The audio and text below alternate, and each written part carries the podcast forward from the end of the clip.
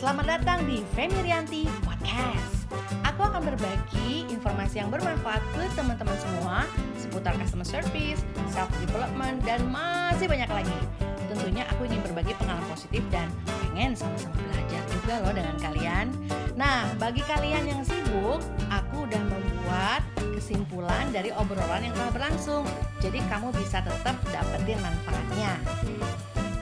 Follow Instagram aku ya di Femi Air dan Tips Service atau mungkin ada saran aku mau bawain tema lain apa gitu ya. Silahkan komen ya. So, selamat mendengarkan. Apa kabar? Kita ketemu lagi di season 2 episode keempat ya Yaitu yang berjudul 5 faktor kepuasan pelanggan sales Tapi ini khusus untuk otomotif ya Jadi buat teman-teman nih yang mau bisnis buka bengkel atau buka showroom Kayaknya oke okay banget ya Karena Indonesia tuh masyarakatnya tetap pengen punya kendaraan karena kita tuh jarak antara satu dengan satu yang lainnya tuh jauh-jauh dan uh, memerlukan kendaraan ya. Di samping negara kita masih uh, mencoba berusaha untuk meningkatkan daya transportasi publiknya. Oke. Okay. Langsung aja kita cek untuk Seller Satisfaction Index yang ada di showroom mobil. Itu ada 5 ya teman-teman ya. Jadi yang pertama adalah konsultan sales. Jadi di sini faktor ini ya. Jadi dari sudut pandang pelanggan itu pelanggan tuh pengen dilainin sama sales yang rapi, sama sales yang friendly, tapi friendlynya itu enggak dibuat-buat ya. Jadi friendly yang uh, wajar ya hangat bersahabat gitu. Kemudian pelanggan juga mengharapkan bagaimana sih komunikasi seorang wiraniaga bahasa Indonesia-nya atau di bahasa Inggris kan yaitu salesperson, bagaimana cara komunikasi uh, mereka kepada pelanggan, apakah terlalu banyak berbicara atau sebaliknya terlalu banyak diam gitu ya.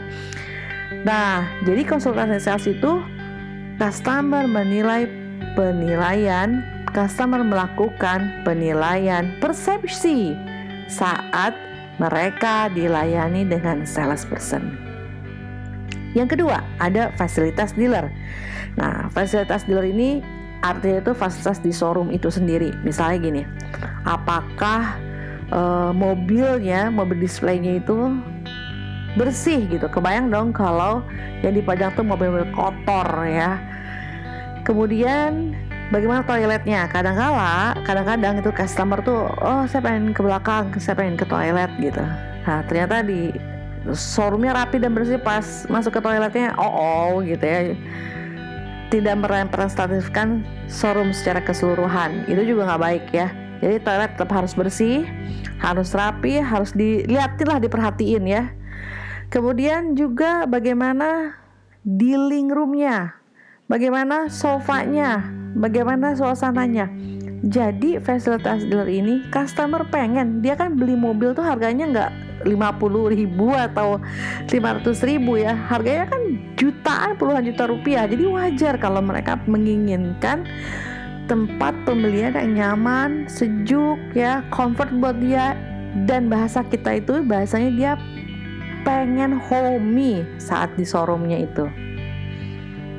Oke, yang ketiga adalah faktor proses pengiriman. Nah, ini namanya bahasa Inggrisnya itu delivery timing ya.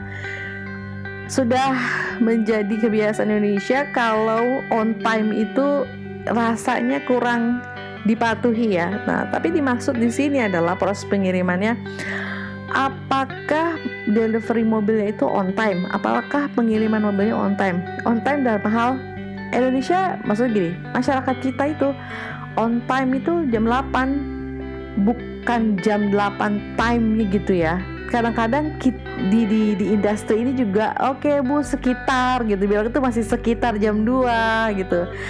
Uh, di hari Minggu apa di hari Sabtu gitu ya. Ya seperti itulah kondisinya ya. Tapi customer meleset-meleset dikit tuh mereka bisa memaafkan ya. Itu baiknya customer Indonesia. Customer Indonesia itu baik banget memaafkan. Oh iya nggak apa-apa gitu ya.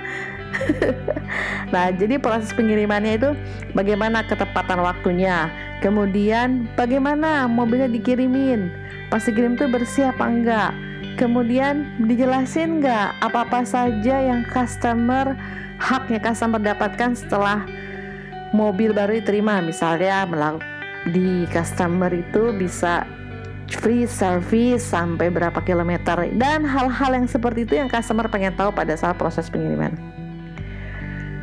Yang keempat adalah penyelesaian kesepakatan.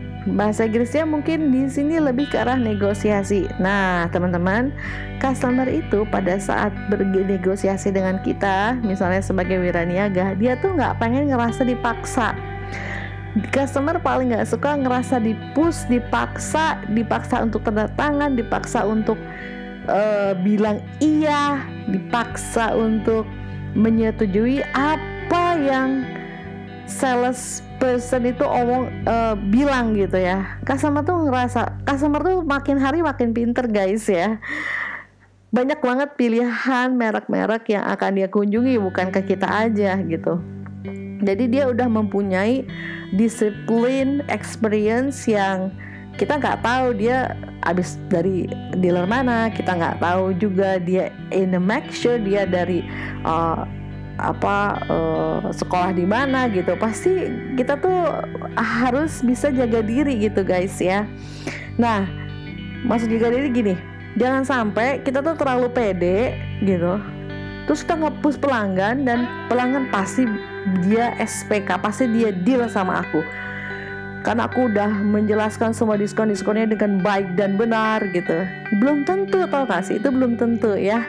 Nah, hati-hati di sini teman-teman harus bisa uh, jaga situasi dan harus banyak memper, mem, ber, apa, memperkaya tentang ilmu-ilmu negosiasi.